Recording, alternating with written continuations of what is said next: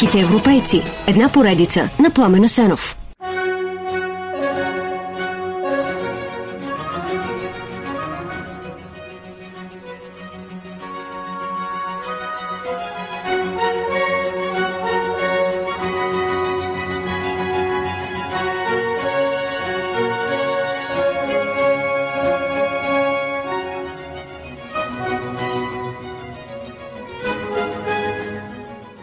Телата на повечето велики европейци от нашата поредица почиват в мир. Гроба им се знае, всеки може да сложи цвете на него или да го заплюе. Има някои, чието тела са изгубени или не се знае къде са погребани. В случая с Джереми Бентъм, обаче, британски философ, писател и теоретик на правото, е наистина уникален. Мъртъв от близо двеста години, можеш да го срещнеш почти жив в Лондонския университет.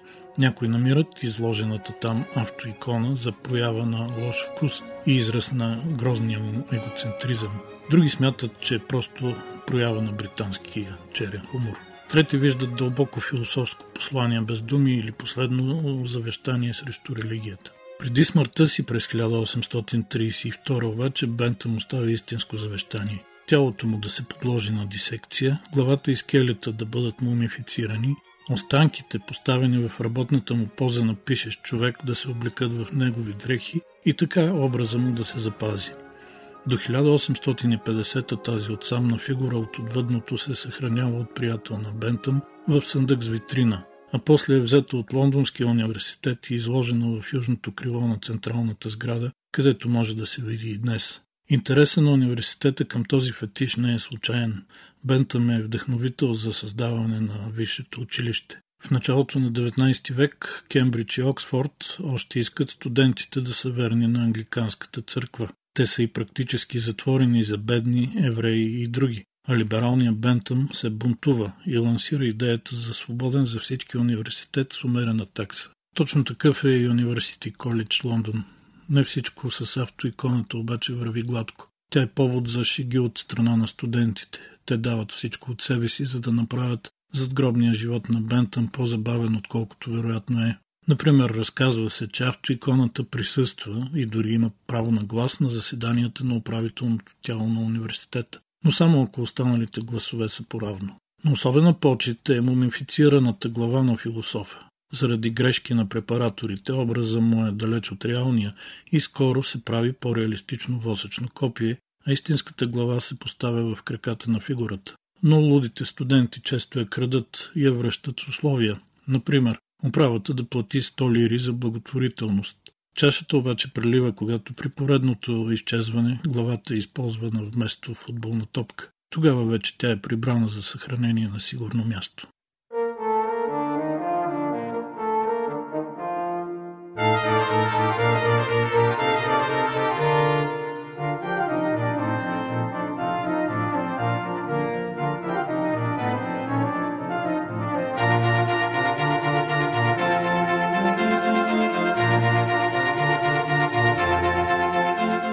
Джереми Бентъм е роден през хиляда седемстотин четиридесет и осма година в Лондон, в богат род на юристи.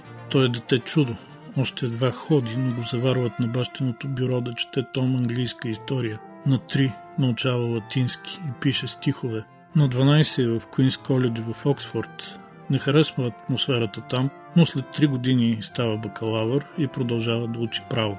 Учи повече заради баща си, а сам не знае какво точно да прави.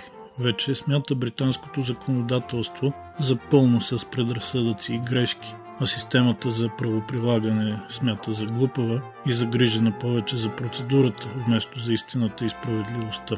Междувременно обаче чете Волтер, Монтескьо, Хелвециус, Хюм, Лок, от което му просветва, че иска да се занимава с философия на правото.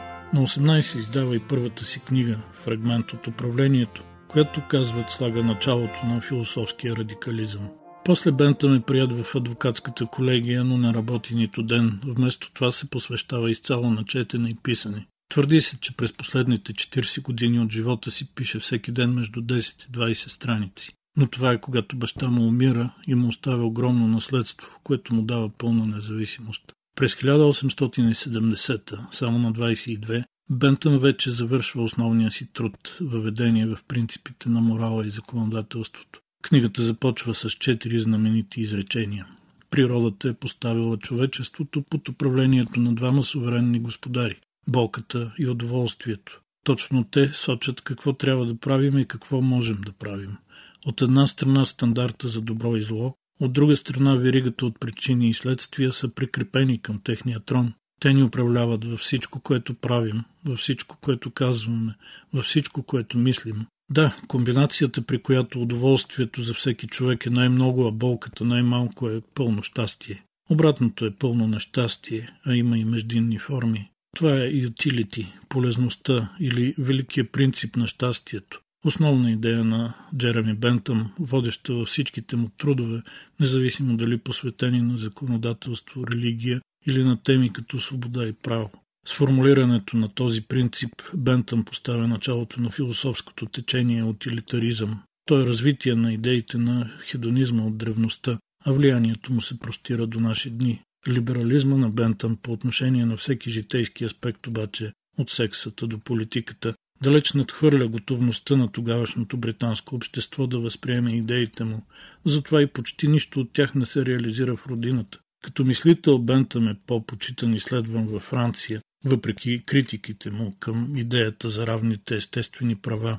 В Германия изучават трактата му за съдебните доказателства. Щатите Ню Йорк, Южна Каролина и Луизиана разработват местното си законодателство под негово влияние. За съвети го търсят американския президент Мадисън, венецуелския генерал Сантандер, премиера на Нова Гърция Маврокордато. Сам Джереми Бентъм в първата половина от живота си обикаля Европа, но след смъртта на баща си се отдава изцяло на писането. Независимо, че някои от основните му книги са издадени посмъртно, влиянието на идеите му е широко. В религиозен план той се застъпва за отделяне на църквата от държавата. В политически – за избори всяка година, тайно гласуване, равни права за жените, иска декриминализация на проституцията и хомосексуализма, както и реформи на брачните закони, включително въвеждането на краткосрочни бракове.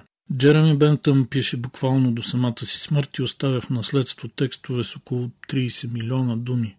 Може би мумията му в Лондонския университет просто чака да ги прочетем всичките, преди спокойно да се разпадне на прах.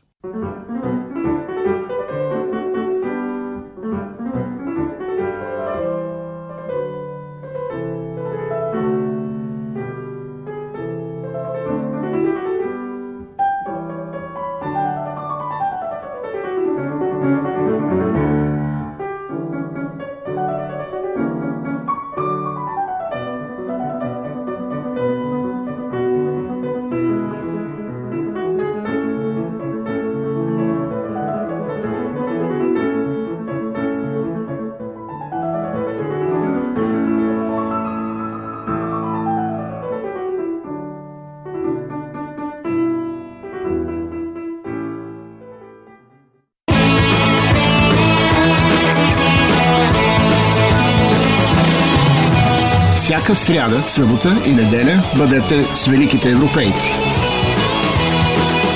Великите европейци. Една поредица на Пламен Асенов.